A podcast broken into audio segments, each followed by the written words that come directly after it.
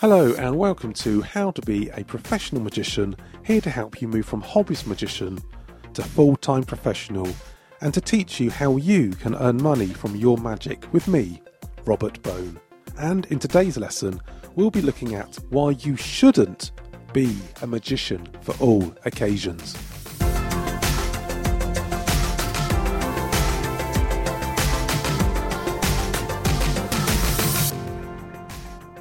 Now, the chances are you already are a magician for all occasions and you want to work at all events.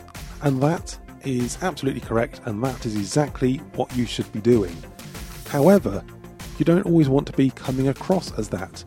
Now, firstly, the actual line, magic for all occasions or magician for all occasions, is actually quite popular. Many magicians I know do or have used that line, and in that I do count myself. Many years ago, when I first started, I thought I don't want to limit myself, I want to work at all sorts of events. I'm going to call myself a magician for all occasions.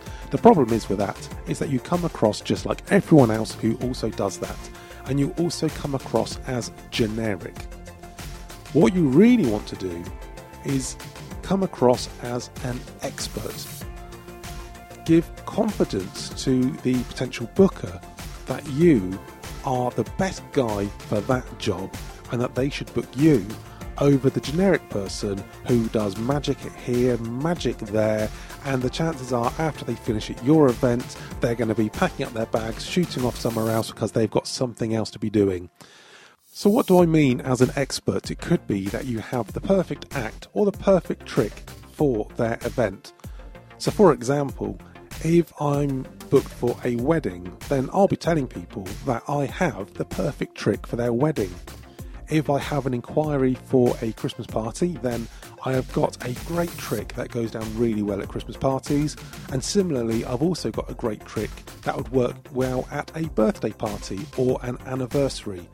On the corporate side of things, I have got some great tricks that would work really well at an exhibition or a trade show.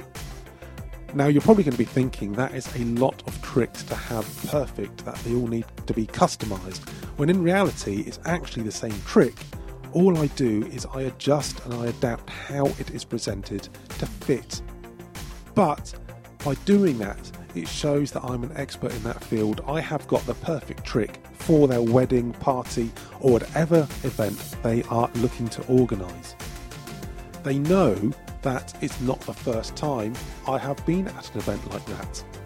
They know that in order for me to have the perfect trick at a wedding, I must have worked at at least one wedding before, probably more, and if I have got pictures on my website showing me working at other weddings, they're going to have a lot more confidence in me and want to book me versus the guy that can say, Oh, I can work at your wedding and I can do this, I can do that, I can do this, I can do that.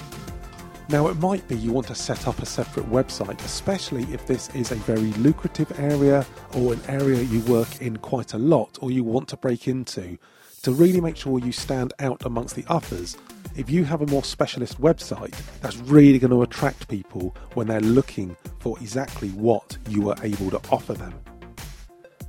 Even if you don't have a separate website, you should at least have different pages on your website for those different types of events potentially even different business cards and even brochures. Business cards and brochures are quite cheap to do. Uh, even if you don't get them printed, you could have different PDF versions which you can send to the clients to make sure that they see that you are really geared towards the event that they're looking for. But once you have got that buy in, then you can do the cross selling.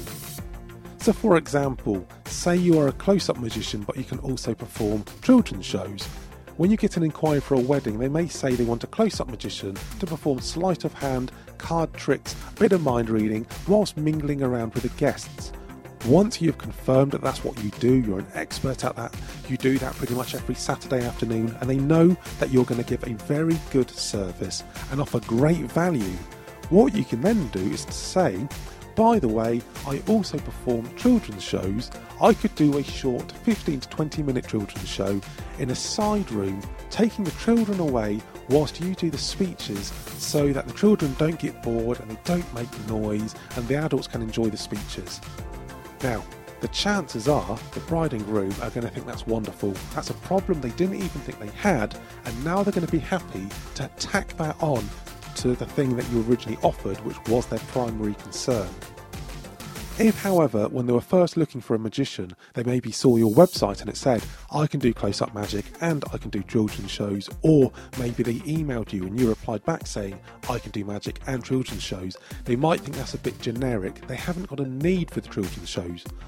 However, once they've bought in to you to satisfy their main concern, then that opens up the possibility to add extras on. It might be that you're actually booked at that wedding and maybe when you're there, you chat to one of the people, potentially even the bride or groom themselves, and you say how you can work at Christmas parties.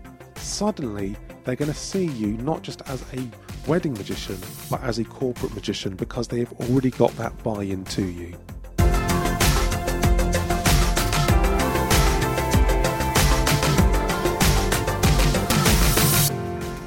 If you have any questions about building your magic business, please drop me an email. It's robert at howtobeaprofessionalmagician.com and make sure you head over to howtobeaprofessionalmagician.com for resources and courses to help you make money by performing magic.